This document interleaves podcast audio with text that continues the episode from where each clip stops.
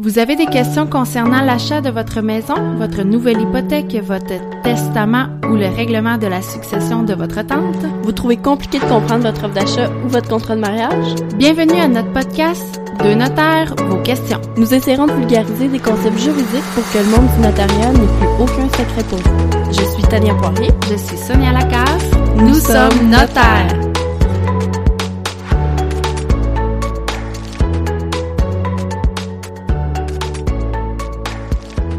Aujourd'hui, on vous parle des mandats de protection qu'on appelait aussi les mandats d'inaptitude. Tout le monde connaît les testaments, mais quand les gens viennent dans notre bureau, on propose aussi de les rencontrer pour faire un mandat de protection. Les gens habituellement ne savent pas toujours à quoi ça sert. C'est pourquoi on fait une capsule aujourd'hui pour vous dire à quoi ça sert, comment ça fonctionne et tout ça. Donc, à quoi ça sert un mandat de protection?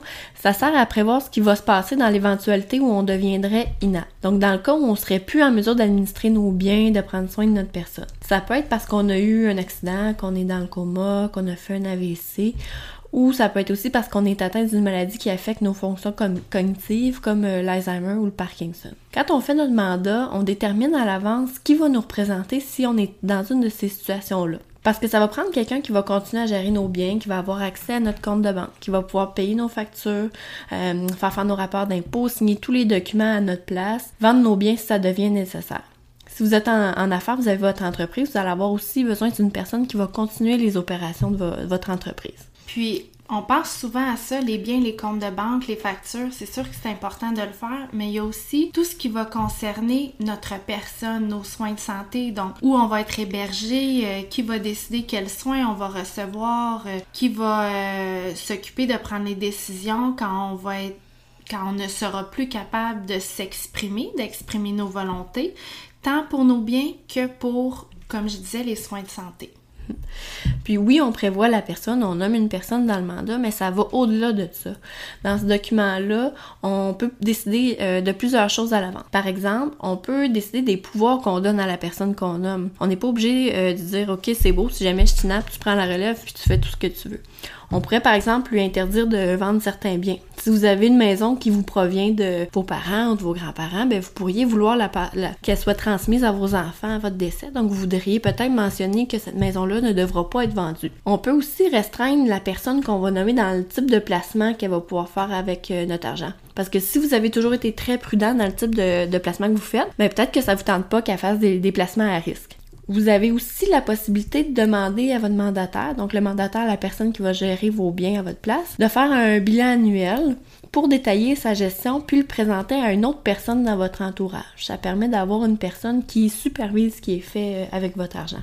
Si vous avez une personne à charge, un enfant ou un conjoint par exemple, vous pourriez spécifier dans le mandat que votre mandataire va continuer de subvenir aux besoins de cette personne-là.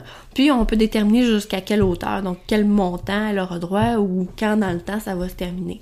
Concernant vos soins de santé, vous pouvez aussi donner des, directives sur le type de soins que vous aimeriez recevoir si vous êtes euh, en fin de vie ou encore le type d'hébergement euh, dans lequel vous voudriez être. Bref, c'est un document qui est super personnalisé, donc c'est pas comme si on déléguait tout à une personne puis on lui dit fais ce que tu veux. On peut vraiment euh, moduler tous les pouvoirs qu'on lui donne, ce qu'elle va pouvoir faire puis ce qu'on veut pour l'avenir. On se fait souvent demander, mais est-ce que j'en ai vraiment besoin? Parce que, effectivement, dans notre tête, c'est tellement abstrait. La réponse, c'est en fait, ça facilite vraiment la vie des personnes qui sont autour de vous. Parce que euh, ils n'ont pas à se demander qu'est-ce que vous voudriez. Vous allez déjà leur dire comment vous voulez que ce soit fait, puis de quelle façon. Donc, c'est l'inaptitude, c'est quelque chose sur lequel on n'a pas de contrôle, puis c'est possible que ça arrive, donc on est mieux de le prévoir au cas où. Comme on ne lit pas dans l'avenir, on ne sait pas si effectivement on va avoir à utiliser le mandat ou à ne pas l'utiliser, mais si on a à le faire, il faut qu'il soit fait parce qu'il n'y a, pas a pas vraiment de remplacement à nos volontés. Personne peut essayer de deviner ou ils peuvent essayer, mais est-ce que ça va être vraiment ce que vous, vous vouliez? Ça, on le sait pas. On se fait souvent demander aussi, oui, mais on le fait quand? Euh, parce qu'il y a des gens qui se trouvent trop jeunes pour avoir un mandat. Souvent, on associe euh, l'inaptitude avec des maladies qui sont surtout rattachées à l'âge, comme euh, l'Alzheimer ou le Parkinson. Mais ça s'applique aussi dans le cas où vous avez un, accident puis que vous êtes dans le coma ou vous avez des séquelles graves. Donc, même si c'est plus probable qu'on doive l'utiliser rendu à un certain âge, il n'est jamais trop tôt pour le faire. Il peut être trop tard, par contre, parce que du moment où on est inapte, c'est certain qu'on peut pas signer un document légal quelconque, y compris un mandat. Donc, à ce moment-là, il serait trop tard pour en faire un. C'est comme dans la, capsule où on, a, on en a beaucoup parlé dans la capsule du testament. Cette façon-là de qu'est-ce qui faisait qu'on pouvait le faire ou ne pas le faire selon euh, l'aptitude. Donc, vous pourrez peut-être vous référer euh, à cette capsule. -là. Exactement, c'est les mêmes critères.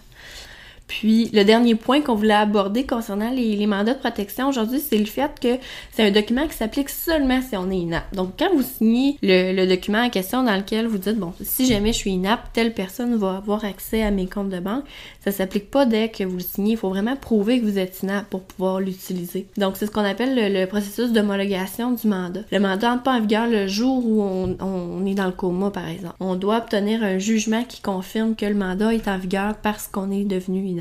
Euh, donc, pour ce faire, ça va prendre une évaluation médicale qui affirme que vous êtes inapte, une évaluation d'un travailleur social, puis il y a toute une démarche avec un notaire pour obtenir le, fameux jugement qui le fait mettre en vigueur.